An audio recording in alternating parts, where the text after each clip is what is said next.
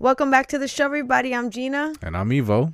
Happy Friday, everybody. Happy Friday. I want to cheers like ASAP. Let's go. Right into it. Waste no time today. Mm. And so for those for those of you uh, that are joining us either by listening or watching, uh, we are drinking a Sauvignon Blanc. yes, which we highly recommend. Um, it is from New Zealand. I'm favoring the New Zealand Sauvignon Blancs. I ain't gonna tell you the name because they ain't dropping us no coins. So until that happens, I ain't dropping no more names. But talking about dropping names, let's talk about the name that everybody's talking about right now, which is Euphoria.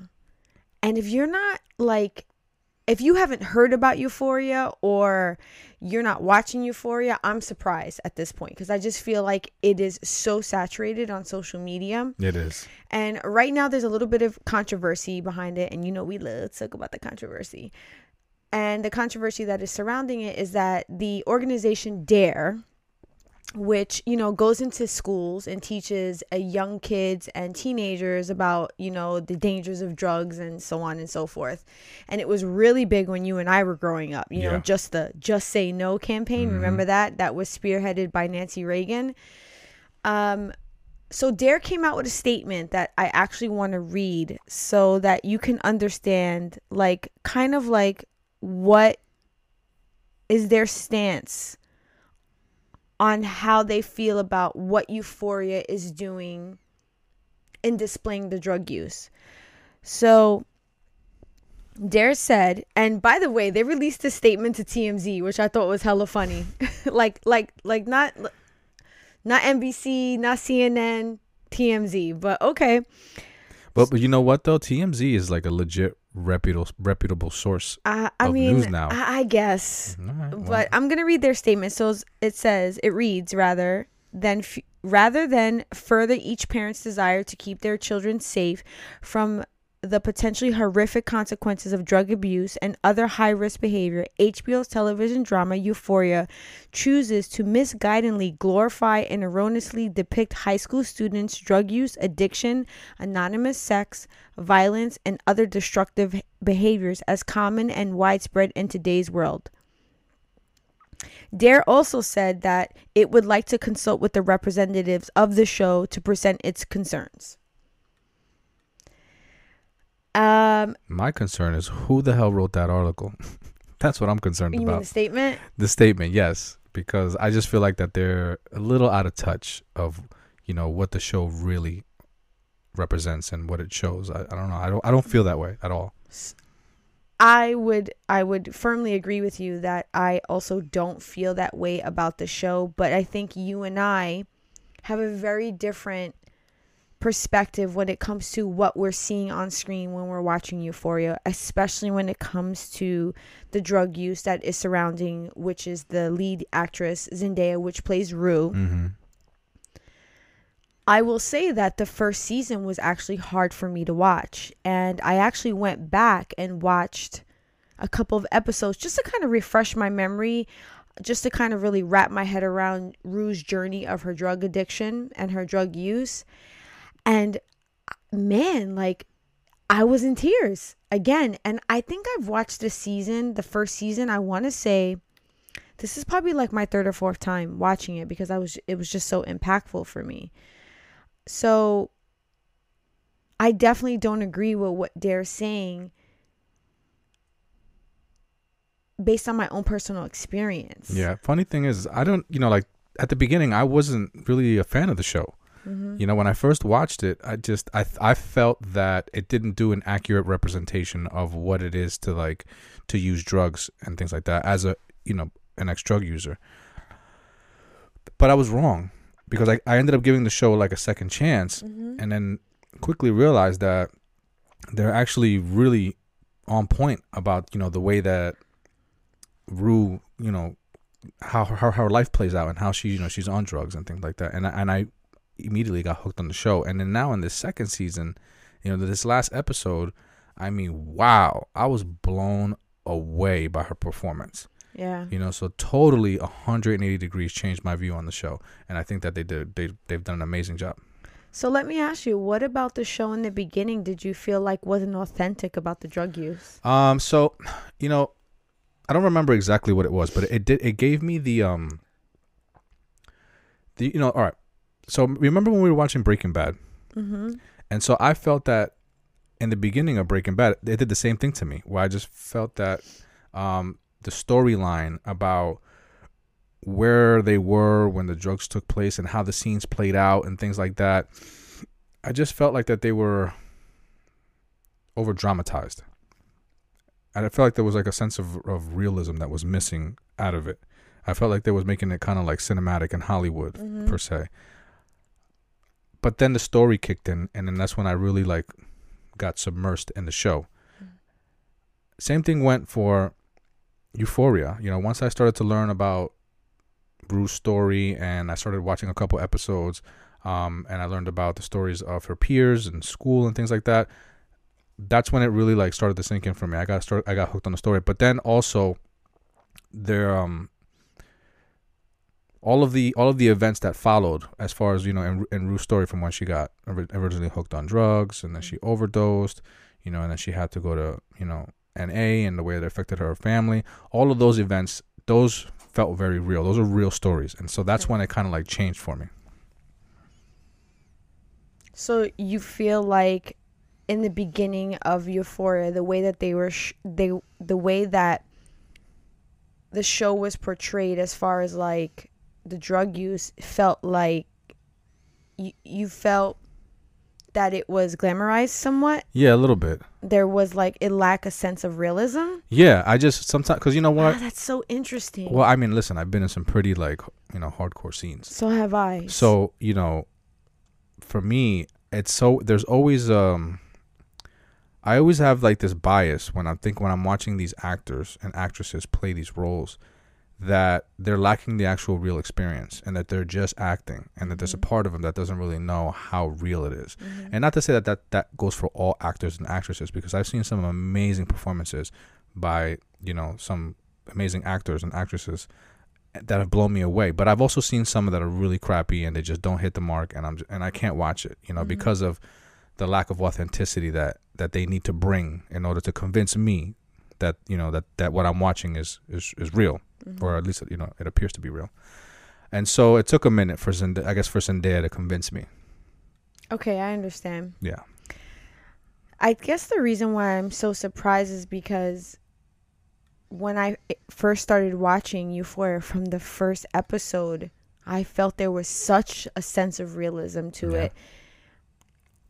But I guess looking at it from your perspective, you and I had very different experiences when it came to drug use, Mm-hmm. Uh, especially in our younger years. So I could see maybe how like you felt like it didn't have that sense of authenticity for you, but for me it did. And you and I were talking about this earlier today, and I said to you that I remember one of the first times that I did a hallucinogenic was in high school and it was given to me by a friend and it was just very like matter of fact I, you know my friend came up to me and was just literally like hey you want to do this acid and i was like bet let's go like no questions asked and it reminded me of the scene in the first episode with rue where she goes to uh, meet Fezco and cop some drugs, and she's talking to Ashtray, and she says, you know, let me get whatever, and then he's like, yo, you want to try something new? And she's like, what is it? And he's like, you know, explaining it. It's basically some sort of hallucinogenic, Yeah. and she's like, I whatever, just give it to me. And I could see how there are many people that have never stepped in that like aspect of a world of drugs that would look at that and be like what like it doesn't go down like that no it literally goes down like that You know what though? At the beginning, like it was hard for me to accept Zendaya in this role okay because of the roles that I've seen her play before. It was Mhm. nothing like I've never seen her play anything like this. mm-hmm. So like immediately when I saw her in the show, I'm like, is she gonna be able to pull this off? Like you know, I just I I was second guessing her her Okay. abilities from the beginning. Like you know, she had her she had the chip stacked against her with me because of the other roles I've seen her, and I just never thought that this would be something that not only would she go for, but she would body. yeah You know what I mean? I was so blown away by the way that she was able to um, perform and be so and with such conviction Mm-hmm. that and I'm I'm a super fan now. Yeah. I don't know if you remember me saying like before season 1 even ended, I was like she's going to get an Emmy. Yeah, you did. She's going to get a golden globe. Like I I was not playing around. I could tell by her performance level that that is what was the path for Zendaya and I think it's going to happen again for her. But let's get back to the glamorization of the drug use in the show because that is where this organization Dare really has a Yeah. problem. they this- feel like they feel like that they're glorifying Yes. the drug usage and the you know the whole party scene and everything that goes on in Mhm. the show. Yeah. So I could see how Dare would look at this and think that there are some young. I, I would hope that there are kids not under the age of 14 watching the show, to be honest. I really don't think. To me, 14 is even maybe kind of young, but I mean, the first time I did drugs, I was. I think I was like 12 or 13. So I would say no younger than 14. I don't think that this type of show should be consumed. It is very the story is very adult and i feel like it takes an adult mind to really wrap your head around what you're what you're seeing so i could understand how dare would look at it like i hope that there's not young people watching this and thinking that this is cool or that this is the way that teenagers function when they get to high school they go to parties and there's this like array of drugs and all this type of shit but what i will tell you is that in one of the first episodes where they're at that house party and there's drugs and there's alcohol. I don't know about you, but I've gone to house parties when I was in my high school years and that's exactly how it went down. I don't I wouldn't say that there was pills floating around because when you and I grew up that wasn't really like that wasn't really like what a lot of people were a lot of people were partaking in back in yeah, the 90s. not at those type of parties. You know, like those those type of things were happening more in like a smaller concentrated group of people having like a small personal party. But like Mm. a big old house party, it was more it was a lot just mainly just, you know, weed and, and alcohol. Mm. And that was about the gist of it. really? I, th- I mean, at the big parties like that, like they have on the show, yeah, that was mainly what was going on. I mean, it wasn't until like when, as far as high school goes, you know, and it wasn't until like I was older, Mhm. out of high school, that you know I I would attend a party that size, and there would be other things going on. But not while I was in high school. Well, I definitely do think the comparison between our generation and this current generation that they're depicting in the show Euphoria is vastly different. Yeah, of course. The access to drugs is very different, and the type of drugs that like to be consumed are Mhm. very different. I'm sure there are. When it comes to the drugs and the usage being glorified, I personally feel like it's the polar opposite. When I watch Euphoria, I look at it like, shit, this is so raw. The way that we are watching Rue go down this path of basically annihilating herself when it comes to drug uses. And it starts off very innocent. You know, she is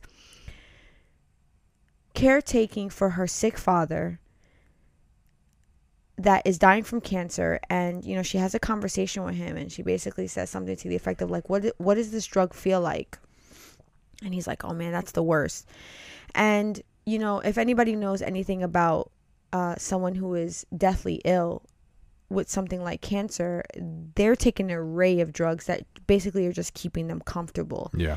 if they're if it's an illness that can't be cured. So she takes this oxy for the first time and the father doesn't even know anything the wiser. And that's really like the gateway for her into the drug use. So then you watch this journey of her going from this like innocent usage even though young in her childhood Zendaya was diagnosed with several disorders. You know, she had she was diagnosed with OCD. She was diagnosed with uh, back then what would have been considered ADD. Uh, she was also um, diagnosed with like anxiety disorder and potentially they thought she could have been bipolar.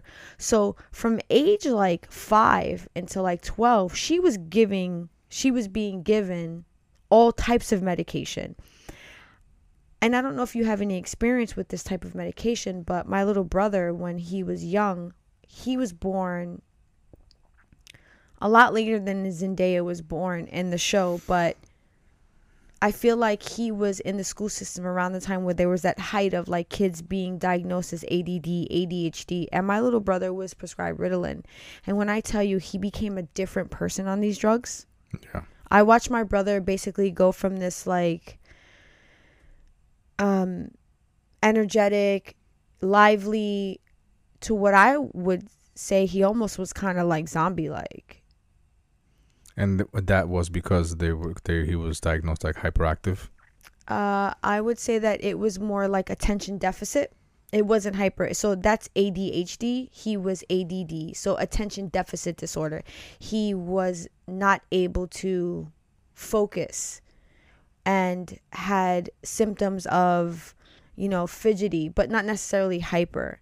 I just felt that my brother was more lively and once he got on Ritalin, he literally would come home from school and it was just he was like a zombie like That's he- funny because Ritalin is supposed to like make you focus.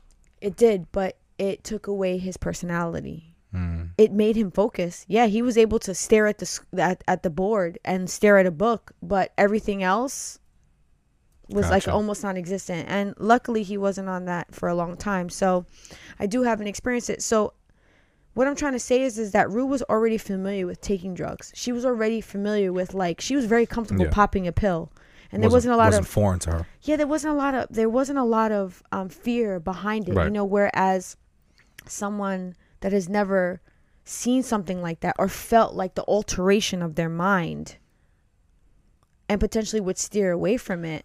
Yeah, almost like she was like almost like curious, like hmm, I wonder, I wonder how this will make me feel. that's exactly what i'm saying. So so when dare is going to say that it's glorified that's why it's so hard for me to agree with that statement. I could understand their fear of kids looking at it like, oh, this is potentially cool. But if they watch Rue's journey from the beginning, it is deep rooted in, in, in, in pain and depression and loss. And it's just so heart wrenching while Yeah. she, why she's doing this drugs. I don't feel like there's anything glamorous about that at all. No, they're definitely not glorifying anything. I mean, I think that the show does a, an amazing job on on showing people what a parent's worst nightmare is. Yeah. You know what I mean? This young girl is spending time with her dying father on his deathbed and ends up trying morphine, you know, pharmaceutical grade morphine, Oxycontin. oxycontin. You mean are you talking about in in season one or currently? No, that that's I mean, oxycontin is morphine. Okay. Yeah. So she ends up trying, you know, pharmaceutical morphine and takes a liking to it. Yeah. You know, probably like the last thing that her mother thought would be the way that her daughter would get addicted to drugs is Yeah. the way that it happened. You know, it's and it, and it's the ones that you don't see coming that hurt the most. And I think that I love the way that they displayed that. You know, it's it's like it's snuck in and through through an angle of their lives that nobody ever would have suspected, and it wreaked havoc. There is no, I mean, in my my point of view, there's no glorification of it at all. It literally shows this girl's life fall apart into pieces and her destroy her life and the people around her that love her the most without even thinking twice about it. I mean, she goes full on addict mode throughout every and it, and it's, everything is just a wreck. I don't see the glorification in it. I don't agree. You know, I think it's very educational and it's very um eye opening for people that think that it is glor it is a glorious thing, you know, and and that it is like you know drugs are cool and you know and for whatever images that there may be out there that depict it in that type of way where it is glorifying, this is not it. That is so interesting that you bring that up because when I thought about it, I was like, wow, I'm so surprised that Dare thinks that this type of drug uses that is being displayed on Euphoria is glorified. Because when I think about drugs being glorified, I think about it in music. And one of the prime examples that immediately popped in my head was Sizzurp. I can't tell you how many times I've heard a song where the artists were walking around with a cup in their hand that was filled with, you know, maybe they didn't show what was in the Mhm. cup, but it was led It's- to, It was a double styrofoam cup. yeah, Like It- what else is that? you know? yeah. And if anyone doesn't know what Sizzurp is, it is it is um Sprite mixed with um Codeine. codeine, sorry. And that is meant to fuck you up. And there was a song that came out that basically was like sizzling on some sizzurp, sit, Yeah. sit. Like to me, that is glorification They- of a drug. They used to call it lean because it would make you lean. And this drink became popular in rap videos. I mean, it was being glorified. so to me, when I think about something being glorified, that's exactly what it is. Yeah. that to me is the ideal depiction of something being glorified. To go even a little bit further, I personally, oh, we have a visitor. What's up, buddy? I personally can tell you firsthand, I had a recent conversation with two ex Blood Gang members. And this conversation w- was really shocking to me because I think I've heard this statement before, you know, these kids and their music. But when you're speaking to ex gang members, you say to yourself, okay, they have what what they're saying to me holds so much truth because it's coming from their own personal experience.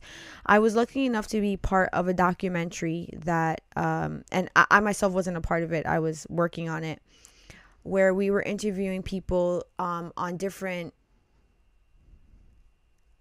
ways of uh, tackling gun violence in inner city communities. So these two gentlemen worked for an organization that was doing research in their own communities. This is why they were ex gang members. Uh, they were basically reformed. But since they had the trust of their communities, they were able to go in and perform interviews and speak to the youth in those neighborhoods to try to gain an understanding of why there was this type of violence going on. And when I tell you that they literally said to me, a lot of these kids are hearing this shit glorified in the music and they are fucking turning up because they hear, you know, someone singing a song, you know, I gangbang this way, I do drugs this way. So this is where it got me to where I am in my life as far as like the music. Like, you know, like I'm I, I I gangbang, but look at me, I'm a rapper. And I was so surprised to hear that because in my mind I'm like, I grew up in the hood. In my mind I'm like, yeah, I, I get it, those are stories, but at the same time, there's a sense of it's being glo- it, it, it's being glamorized. Listen, I I hear what you're saying, and honestly, it just sounds like the people out there don't have anything better to do. Cause I, cause in, think in- so? they don't have anything better to do. Because in all honesty, right? So if they were to really attack, like a part of a part of our society that is glorifying this, I mean that is one right Yeah. there. I mean it's just c- clear as day. It literally is being glorified. It's being sold. It's being profited off of, and Mm. people, young kids, are being influenced, and they're leading these type of lives, which are then getting them into trouble, and landing Mhm. them in jail. I mean, there is, there's, a- it's, it's a big problem, Yeah. but you don't see them going after that, right? Why? Because it's big money. It's big record labels, and then there's this whole theory of that, you know, allegedly that the big, ex- you know, the big record labels that they're they're invested in the in the um prison systems, you know, and so oh, that man. and so that they hire certain rappers and they give them the they give them the the key the gateway to success and they basically sign up these rappers and artists they sign a deal with the, with with the with the label the devil Mhm. And they have to promote this type of music. Why? To influence um to influence influence urban neighborhoods and and kids who are easily influenced to live these type of lives so that they can get in trouble get locked up and fill the prison systems. So you know do you think it's co- coincidence that Dare is not coming after them? Dare's not saying nothing? But hbo on the other hand they're a network. It's an easy target i think. And you haven't heard Dare doing much lately about anything. I, I know I haven't. Maybe I'm wrong. I just haven't heard anything about them. So it just kind of seems like they're just they just need to do something, and they're coming after the show. Well, I think you and I were talking, and you said something that I found. I was kind of struck by it, and you had said that you felt like whoever is like spearheading Yeah. this campaign towards euphoria from Dare, they lack experience in the world of drug. It, it seems that way. Yeah, it seems it seems that way that they either that they either lack experience in in um in drug usage or they don't have any family members that they've had to deal with that have had drug problems. Because if they did, I, I just I would think that they would see the show for what it really is. And the show is so much more than that too. Yeah. You know, what I mean, I, okay, granted, there is uh, like a, I feel like a, a tiny part of the show where they did kind of glorify drug usage at a party, and they made it seem like you know they were having fun doing it. mm-hmm. But I mean, if you take the whole show in its entirety, it must be that's probably like one and a half percent of the show. I would agree. All right, what it what the show does is it literally peels back the curtain on people making the worst some of the worst choices of their lives and what those choices look like and how they play out and they really allow you to see and learn off of these things so that you don't make these mistakes themselves i mean you have um the uh the father right what's um do you remember his name Are you talking about Nate's dad? yeah nate's dad right Cal? Cal. So Cal, he's a very prominent figure in his neighborhood, um, in his community, and he is a homosexual, Mm-hmm. and he lives and he's been that way from before he got married, and it's been a secret, and he lives a secret double life, and it shows all of um, how that life and all of those decisions that he makes in that double life, how they end up tearing apart his marriage, Mm-hmm. and how it, how those decisions end up wrecking, you know, his his uh, his life that he built. Mm-hmm. The son Nate, you know, he's a little bit, you know, cuckoo, I guess you would call it, you know, and he and he makes a bunch of wrong decisions, and it shows how those wrong decisions play out and how they affect his life. And every character in this show, um, makes wrong decisions, and it shows how those decisions affect their life as teens do, kids do, you know, as they're growing up and they're experimenting and they make wrong decisions. You know, it's relatable. You know, it, it makes almost someone feel like, you know, I'm not I'm not crazy. I'm not, you know, it's not just me. You know, this is a thing, you know, and and I just think it's very educational. To say the least. when you say that it's educational, I think that there are many people throughout the United States that would feel that it's not educational because Yeah, of course. they have never dipped they haven't even dipped their toe in anything remotely close to what is being displayed on Euphoria. So I think in that regard, it could be looked at as this is fully fantasy. right. Like, Like that shit doesn't happen. Yeah. So that's why I feel that the people out there, they're Mm-hmm. lacking the experience. I'm gonna say that one of the things that I thought about when I when I think about drug usage when it comes to y- young adults and teenagers is that what parent do you know that is gonna openly be like, yeah, m- my daughter's hooked on pills? That is something that is so that is considered so shameful. So it could be happening amongst many families within your community that a person will have absolutely no idea that that potentially could be happening to their next door neighbor or their child's best friend Yeah. Uh, or, or whatever the scenario may be it could be happening so close to home and you wouldn't even know because many families are keeping that shit on lock and they're not talking about it so I, I personally look at euphoria like you said it's pulling back the curtain for people to have a little bit more perspective in addition to the perspective i feel like it can allow for people who have no clue as to what drug addiction can look like, how horrific it can be, it will give a little bit of empathy. Mm-hmm. Because I myself can say that I was guilty once upon a time as thinking that people who were addicts were weak. That was my mindset. I used to think, what what is wrong with them? Why can't they just say no? Right? Just I- say no Because I've done drugs. and go and Right. tell someone you trust. Yeah. You remember that? Weber. okay. But that's but, like that's my point. I honestly felt like yeah, yeah. There's people that think that way. Yeah. They're just like, why don't you just say no? And thank God I came to the realization that I was naive as fuck Mhm. to actually think something so stupid like that. And when you watch Rue in her fucking path of destruction, of drug use, you have to understand that it is not something that is some that it's not about someone that's weak minded Yeah. they can be the strongest person that you may know. But what drugs can do to a person's mind can really take them down a deep dark hole. And there's a scene where Rue talks about the first time that she basically was chasing what she considered two minutes of nothing.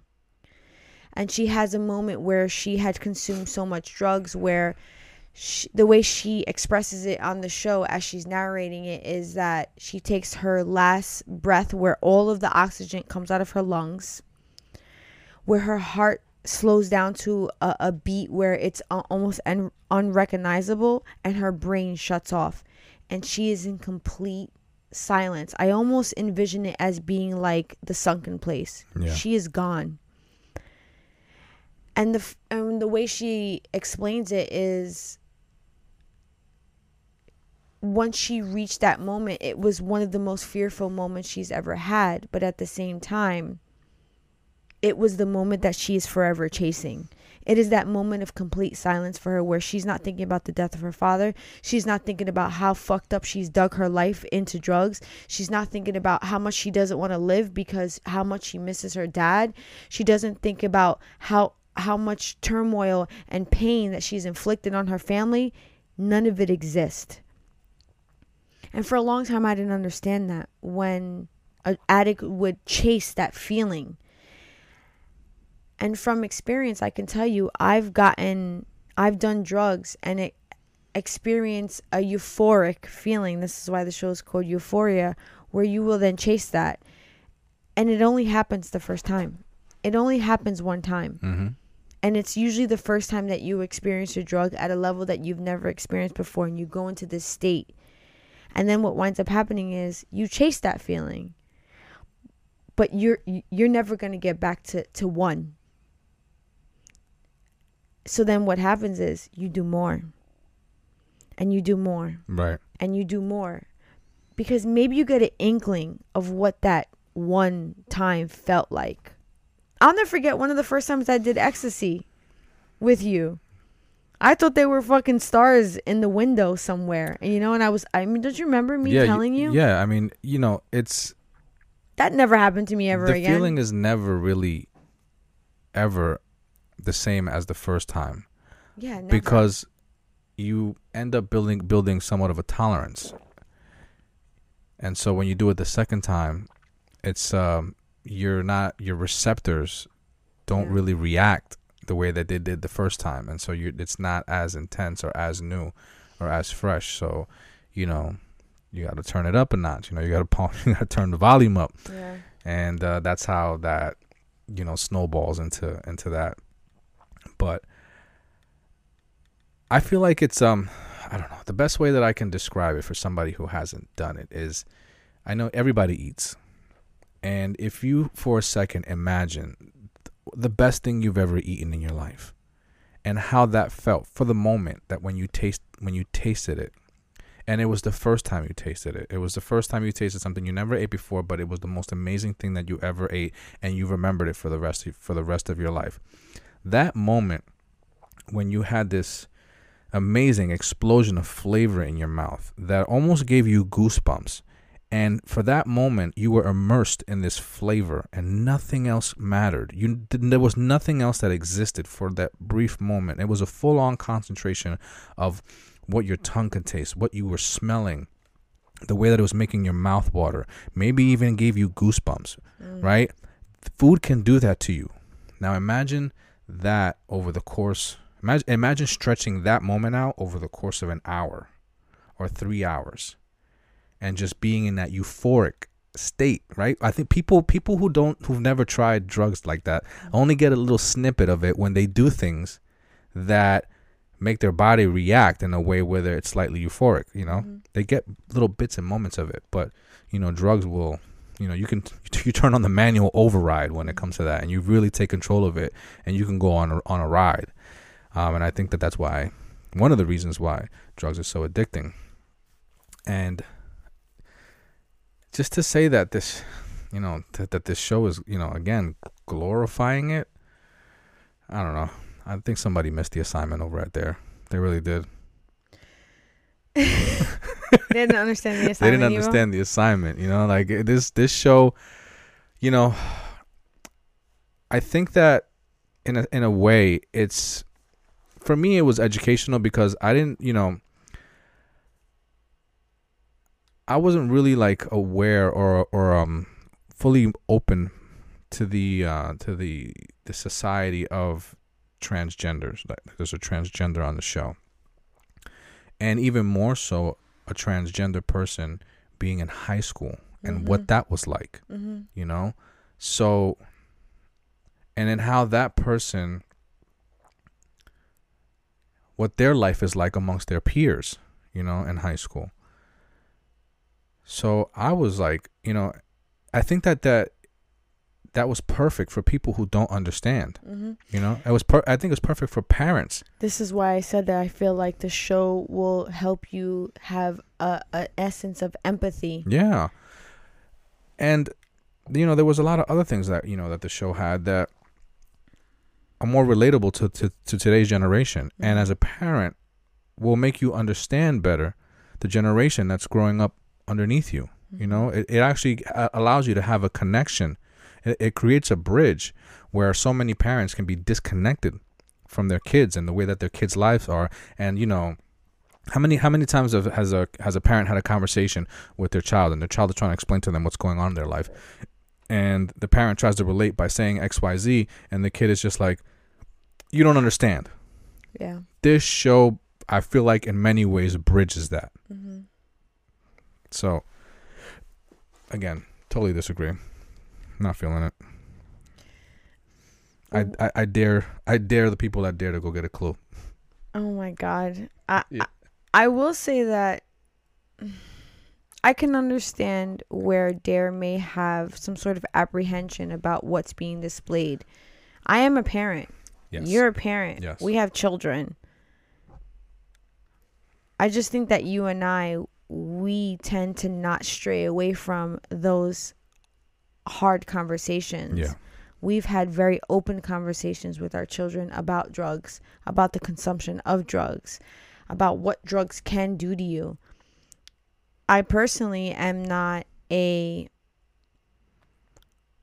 I'm not on the opposition of drug use of certain drugs. I personally will just say that I think you said it best. If doing drugs is something that you must take on as an adult, it's an adult thing because there are adult consequences. Absolutely. Yeah. So until you are an adult and you can be responsible for your own consequences, then you should not be partaking on drug use. Because if you are under the age of 18 and you're partaking on drug use, then your parents are held responsible. Mm-hmm. And when your parents are held responsible for your drug use, it then is looked at like your parents didn't potentially raise you right. And I can tell you firsthand, as a parent, it sometimes has a small percentage to do with that. But man, what I tell you has a lot to do with the environment that the child is around. And that environment can easily just be what their peers are doing in fucking school. Mm-hmm. I can't tell you. Oh, I can tell you actually. I experienced the most amount of drug exposure in high school. I was exposed to acid. I was exposed to weed. I was exposed exposed to ecstasy. Um, I was exposed to cocaine. This was in high school. Yeah. So um, I just wasn't exposed to the harder drugs, even though I had come across them not through high school, but where I grew up. So it's kind of hard for me sometimes to look at the show and say it's not real and it's glorified because I know firsthand that that it, kind of is parallel to the life that I had in high school. It wasn't it's not identical, but it's very similar. So sometimes I'm just looking at the show like it's almost hard to watch Mm. Because it, it, it hits so close to home on some of the subjects, especially season one with Rue overdosing. And now season two is definitely taking on a, a different life. I just would hope that when parents potentially can be naive to a situation when it comes to what their kids are doing. Yeah. This show can definitely shed some light on that. It can definitely shed some light on it. But in the same regard, when I say that you and I weren't shy to to have these conversations with our kids is because we learned from our parents being shy about that shit. Yeah. Yeah. And, and making it seem like, oh, if you did drugs, it's it's the devil.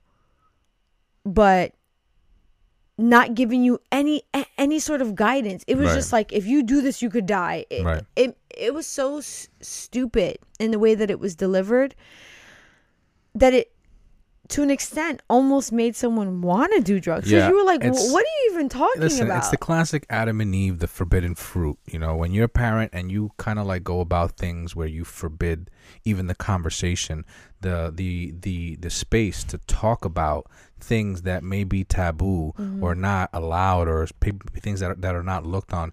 You you put them in a in a in a cabinet with a lock behind a shiny glass saying do not touch. And what do you think the kids are going to do? yeah. they're gonna go touch it. So instead of instead of creating that environment where you're opening curiosity, sit the curious mind in front of you, open the mind up, and feed it, give it to that, and let you know, and let and just take away the curiosity. Yeah. You know, I think that that, that creates such a different dynamic. And even more so, I think that the show, especially in this last episode, Mm. really shows the extent that someone who is addicted to drugs will go to get their drugs. Yeah. And for those people who either have a family member or a child that they suspect is abusing drugs and they're not supporting their drug habit, this show will give you a pretty good idea of what they might be doing potentially to get their source of drugs. Yeah. And, you know, it's easy for a person to turn a blind eye to it, you know, out of sight, out of mind. They don't think about it. They just kind of think that there's nothing going on because they're not providing. But where there's a will, there's a way. And I think the show really, really pulls back, pulls the curtain back on what's in that will and how that way is paved Yeah. for somebody who really wants what they want. when I think about when I think about the way that the drug consumption is displayed, one of the reasons that I think the show is definitely not glorifying it is because they from the first episode explain to you why Rue is a drug addict. Yeah. It's not like she was just at some party and her friend was like, "Hey, you want to do some fucking Molly? Hey, you want to do Oxy?" Even though you did say that there are small aspects of that, because there are. There's a scene between Maddie and Cassie where they do Molly. and um, it's a- fun. And yeah, like, it's know, fun and they're having a good time. And there's a scene with Rue and Jules where they do like a hallucinogenic and they're like kind of tripping. But that is after they explain to you why Rue does drugs to begin with. Yeah. Like why she's an addict and why she consumes drugs and how that journey started. And I can tell you that a lot of parents don't even realize you know, like in that first episode, there's a scene where Rue goes into the kitchen. She's like, Mom, you got a tampon? She's like, Yeah, in the bathroom. And Rue goes in the bathroom. And then they do this scene where they show her going into the bathroom every morning and coughing while she's opening the medicine cabinet Yeah. and she's stealing her mother's Xanax. Yeah. You know how many times I've heard stories like that where young people are going into their parents' medicine cabinets and taking whatever the fuck they can find? Well, I think even the even even more importantly about that scene where where Rue and Jules they take something. Mm-hmm. They like they come from, from from a party and it's like they just kind of they just met and they're getting to know each other and they're mm-hmm. having fun together and Rue pulls out some drugs and she does them with Jules. But I think the the great part about that scene is that it shows that Jules she's not really into that. Yeah. she does it and it's like all right whatever it's not my thing. And her character stays true to herself and really doesn't get involved with that rue she's not she doesn't really like do much like you don't see her doing too many drugs after that Uh, she does it one time after that that is yeah, one, pretty prominent. One time I'm saying, but it's Yes. not. It's not. It's not like part of her thing, Correct. right? She's more of like a like a straight and straight straight and narrow person, you know. yes. Um, and she stays true to that, and and Rue realizes that, and then Rue has to hide her addiction from Jules, hmm you know. So it just shows so many different perspectives and so many different uh, characters that to say that again, and I hate to keep going back to this, that it's glorifying. It's so much more than that. Yeah, I will say that, you know, Dare actually had problems with other facets of the show, which are like the display of sex or sex violence. Because, you know, in the first season, there is a aspect of revenge sex when Kat goes to a party. She winds up having sex with a couple boys in a room. They record it. Remember that circulates through the school. Yeah. But this Uh, is a but this is a real thing that happens. Uh, hello. You and I were actually just talking about this. Yeah. Well, actually, we didn't talk about it last episode. Last episode, but basically, you had said to me we were talking about bullying, and I said to you, I said I feel like it's worse in this generation because once they leave school, it doesn't fucking stop. Because you get some footage of somebody, that shit is circulating the whole school. People are talking about it during school, after school, before school, because it's on social media. It's going through people's cell phones. So to me, that is very real. We have sons that can speak directly to that. And sadly, you know, I have been or I have experienced some of some younger people because I work in an industry where I'm exposed to a lot of younger people, you know, and when I say younger, I mean like, you know, uh, maybe early 20s, mid 20s, where they've openly expressed to me their habits and the things that they're doing and the drugs that they're consuming. And I'm sometimes surprised because I would consider these drugs um, dangerous Mm-hmm. because of their level of addi- the level that they're easily addicted to and a lot of the times they're pills and to the fact that in euphoria it's shedding a light how a lot of these pills are found in in the home they're found in a parent's medicine cabinet Mhm. or a kid you know goes into the hospital and breaks a leg and, And, gets a prescription and gets something. a prescription. You and I can speak firsthand to this, Evo. Yep. After we had our daughter back in 2014, I had cesarean and I was pres- prescribed Percocets. And I remember being very fearful of them because one time, a couple years prior, I had had a procedure where I was prescribed Percocets and I wind up getting sick from it. So Mhm. when my doctor this time prescribed, I, I was like, no, I, I don't want to do this. And she was very adamant about me taking it because she said to me, the level of pain that I was experiencing was probably very different from the like very small procedure that I had before. And you know, I trusted my doctor and I took her. She was right. She was right because I felt very different on it this time. I took them, you know, for about 2 weeks as prescribed. as prescribed. At the end of the 2 weeks, I was just like, "Okay, I'm done. I don't want this anymore. I I feel fine." Because what what I started to notice is I, what I started to notice was I was supposed to be taking one like every 6 hours or one every 8 hours and I started to notice that like towards the end of the 8 hours, Yeah. I was fine. Oh. I, start, I started to notice that like I didn't need it as much.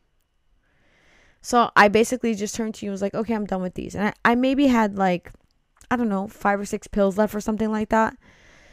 And I went to sleep one night and I started basically having what would be considered like convulsions in my sleep. withdrawals. Yeah, I was having, and I, I had no idea what the fuck was happening to me. And you called the doctor, and the doctor was like, you explained to the doctor what was happening. The doctor was like, you have to wean her off of this. And when I tell you, I was fucking shocked that this is what I had to go through. My body literally was like, you cannot be at ease without this Mhm.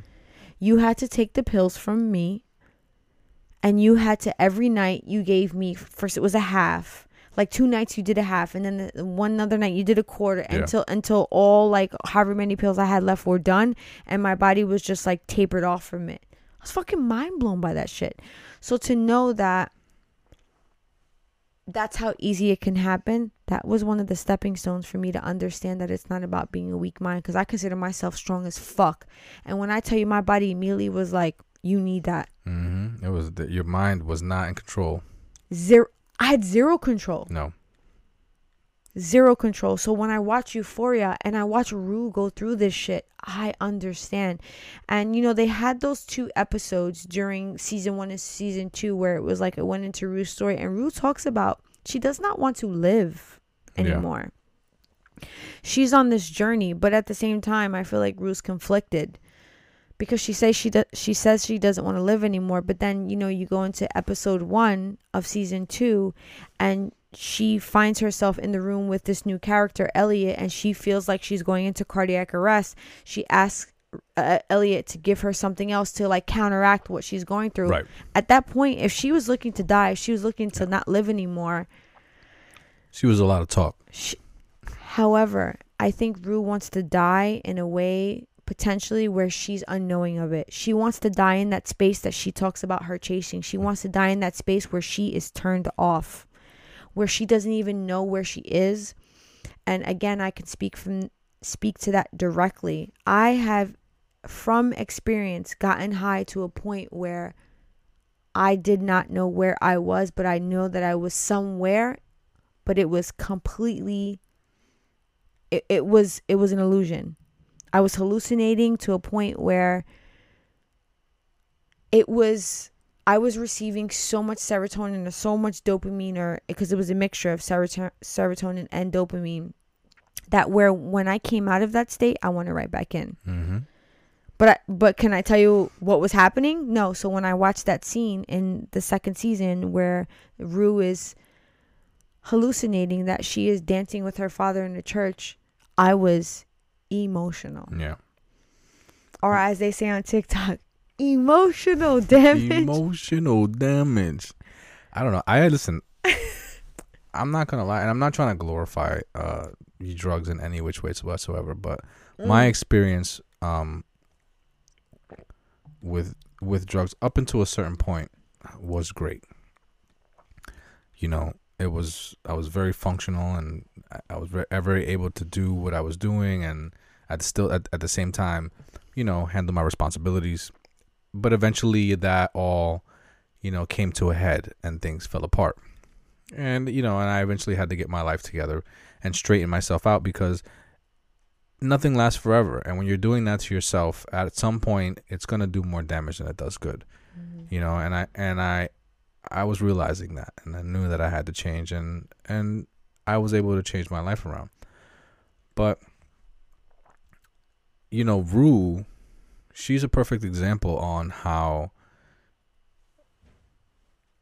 she's a she's a runaway train with no brakes Hmm.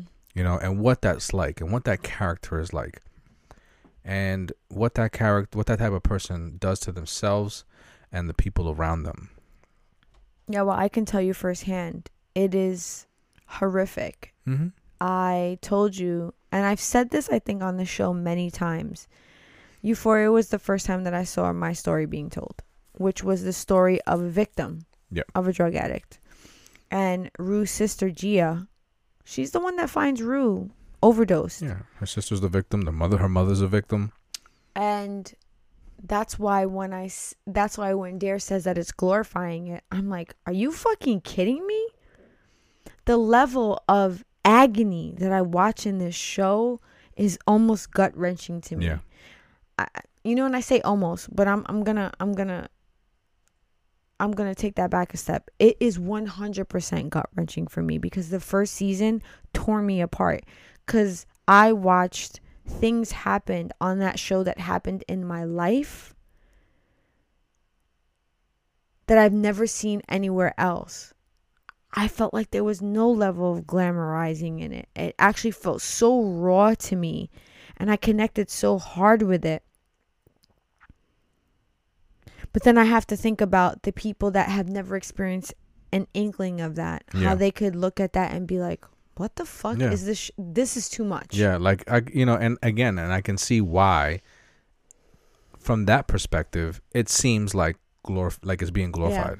You know, like what are we doing here? Like somebody who somebody who can't connect or relate to what it is that the show um is displaying is going to be left with the questions like why why is this show even about this? Like, why spend so much money making a show about a drug addict and someone that does drugs and things of that nature? Um, it's the same thing of like m- many people probably ask, why did they make Brokeback Mountain? That's interesting. You know what I mean? Yeah, But, no, I, I, but I- there's a, I'm sure there's a whole culture of people that know exactly what that's like. what that's like. yeah. you know and it was probably um you know and all the people that are connected with people like that you know it was it, you know those people they need that Same thing with Dallas Buyers Club. yeah Like I, I remember watching that, and I was just, I, my mind was blown watching yes that. absolutely I will tell you this though. Um I'm trying to think of like how uh, like how I want to deliver this. In watching the show, think about all the things that I see displayed on the show.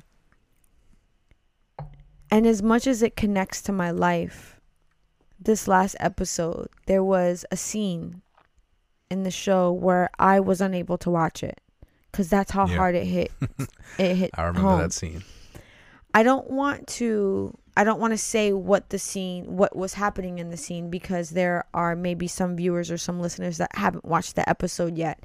So I don't want to spoil it for anybody. And I also don't want to scare anybody. But the reason why the scene was scary for me to watch is because I have seen that action happen. but i mean why not talk about it so we we listen we we watch so many other um content creators talk about details of shows and episodes and they announce it they say "Hey, spoiler alert Okay. if you haven't watched it so spoiler yeah, alert. Spoiler. Listen, if you haven't watched the last epi- episode of Euphoria, spoiler Alert, alert, yes. it's coming up. Thank so you. just you know, just tune away. This is probably not something that you want to hear. We're gonna relieve some details. We're gonna reveal some details about the episode, yeah. and if you're gonna watch it, you're not gonna want to listen to this. Yeah. So in the So, episode, and please the- tell us. And in last Sunday's episode, there's a scene where Rue's being injected with morphine. I have the hardest time watching anything be injected. She was being. She was. It was more than being injected with morphine. She showed up to a drug to a drug dealer's house, Yes. right? That she she took a bunch of drugs on credit off of this drug dealer, and she did it with the intent not to sell it. She was gonna use it and do it all, but she somehow tricked the drug dealer to giving her a bunch of drugs on credit because she had this master plan on how she was gonna sell it and make the drug dealer a bunch of money, and the drug dealer bought the plan, fronted her a bunch of drugs. She fucked up the whole deal ends up getting the drugs confiscated from her from her mom because Jules rats her out.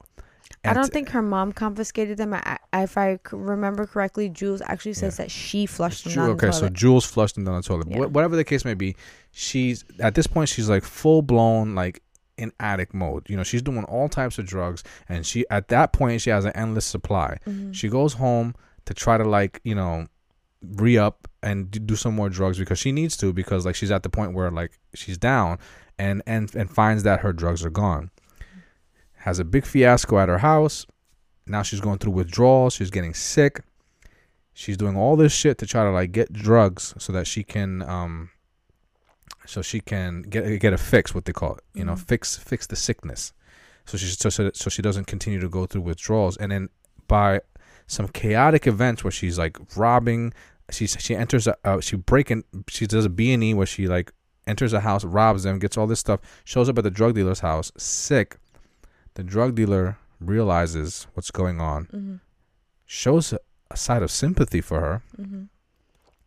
and But I would say it's a side of sympathy that comes from like, it's like a psychotic. Like th- yes uh, this this lady who's the drug dealer is she is she's not all there. Yeah, she's not all there, but she also is, is still sympathetic because she knows she used to be a drug addict and she knows what Rue is going through. Mhm. But she knows that Rue has never injected heroin or morphine Mhm. in because she has some medical grade morphine and tells Rue, I don't have pills. I, all I have is liquid morphine injectables, and you don't do that. So she lets Rue go through her withdrawals, and Rue is to the point where she can't take it no more. She knows that this lady has it, and she asks her for it. And at that moment, that lady sets her up with the kit, with the tourniquet kit. Well, when I tell you that when that scene started to unfold, I I literally left the room. Yeah, I left the room and I said, Just tell me when it's over. I firsthand can tell you, I have seen drugs injected. I have been in crack houses. I have been in drug houses. And when I tell you it was too much for me to watch. So when Dare says that they're glorifying, when they, when, let me say this again. When Dare says that they are glorifying drug use, what the fuck are you Yeah. talking about? Because when I tell you that was in direct line with experiences in my life of watching people do drugs, So here's the I, d- I, I'm so confused by what dare means by that. here's the beautiful thing about that episode, right? And I say beautiful because I say it was so eye opening and so educational, right? Mm-hmm. And most people won't see it that way, but I'm gonna tell you why I see it that way. Is because it it clearly shows how someone who doesn't inject heroin may end up injecting heroin Yeah. and not by choice. But now Rue has the experience. She's has ex- she's experienced what it's like to get it intravenously. And it's going to be interesting to see how this plays out now. Correct. Is she going to prefer that from now on? Is she going to seek that out from now on? Is she going to follow the path of a lot of heroin users who that's all that's the, o- the only way that they prefer it? Yeah. It's so it, it's it's it's one of those things where again they pull back the curtain on how something like that can play out. Give people an understanding. How because I think so many people actually question that. How does somebody come to that point where they stick a needle in their Mhm. arm for drugs? You know, like so many people go to the doctor and they get an injection and they're just like, you know, that's the last thing they want to do. Yeah. How does somebody willingly just put a needle in their arm? You know, Th- that scene tells you how something like that happens and how moving forward somebody does it voluntarily, and I think it's amazing. And to wrap this up, because I so fucking agree with you so hard on that. And this is why I say, I will say it again. and I feel like the show is going to give people that lack the understanding of drug addiction. I hope it gives you some empathy as to how some people can end up this road. I will say that Sam Levinson, who is the director of Euphoria, if you watch the um, kind of like the after, uh, like the uh, I don't know what they really call it, like the after of Euphoria, where it, like they interview him and he kind of gives like a little background as to his direction of the show. Mm-hmm. There was a scene where Cal was driving and he was listening to Depeche Mode, and I looked at you and I go, "This story is written from this man in a way where I know he's directing it, and, and the writer and him are friends also."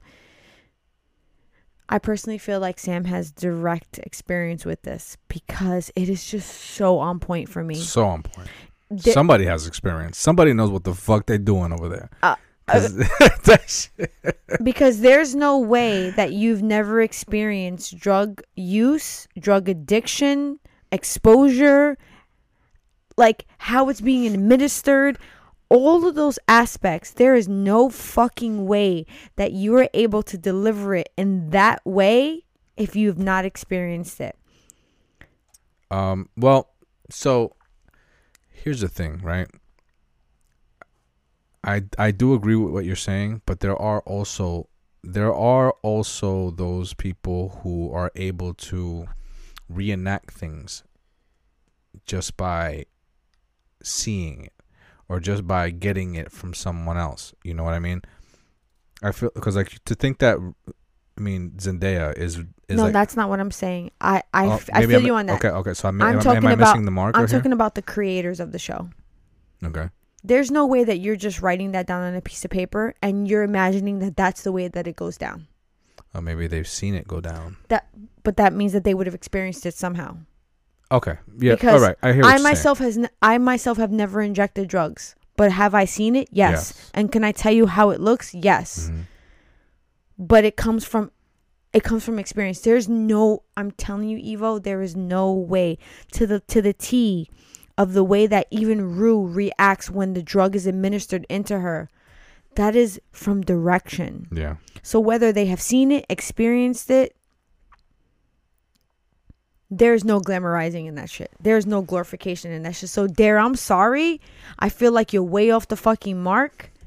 And maybe you need to seek out maybe you should have a conversation with the creators of Euphoria to get a better understanding of what it is that they're trying to deliver because back in the day when Nancy Re- Reagan said just say no, she didn't know what the fuck she was talking about either. Because people were treating drug addiction like it was they're not treating it like the way that it is now, Yeah. like it's an epidemic versus back then it was like the war on drugs. We must fucking eradicate this shit. It's very different now. So the understanding back then to what it is now, I still feel like there is um there's a separation somewhat. And I feel like maybe they should talk to the people from your Euphoria. Maybe they'll gain a better understanding of actually what is happening to young people and the way that they're consuming these Yeah, drugs. I think Euphoria is the new D.A.R.E., right? And hear me out for a second, okay, right? Okay, I'm gonna hear you out. Right? Is because they dare to tell the truth And nothing but the truth so and help me nothing God. but the truth, and it takes it takes balls Yeah. to come out and exploit shit like that to pull back the well, curtain. technically, it takes balls and ovaries yes, because it takes balls and Zendaya's del- ovaries. Thank you very much. Z- Yes, Zendaya's delivering that shit on a silver stand, platter. I stand corrected, but yes, it is not easy to to put yourself out there the way that this show has. And I love you, and I wanna, and you know, we're gonna we're gonna end it with that. But when you said it's not easy, I really thought it's not easy being cheesy. oh damn it, Jeanna! uh, you know, listen, All it's right. Friday. We're having a good time. We're enjoying our drinks. Uh, I just want to thank everybody for joining us again. Always a pleasure. Yes, for sure. So whether you're listening, whether you're watching, however you're choosing to consume our content, we appreciate you. So, and again, I'm just going to let you know whatever button there is around you, whether it's a follow, whether it's a subscribe, whether it's a donate, Please look for it. look for that find shit cuz that helps us Press grow. it, click it, support, Yeah. tell a friend, tell a friend. Yeah.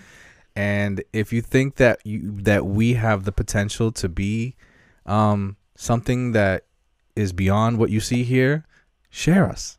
Yeah, for real. Support it. For real, for real. Tell a friend to tell a friend to tell a friend. Yeah, for real, for real. Um, but with that being said, until next Friday, everybody. Peace, Peace out. out.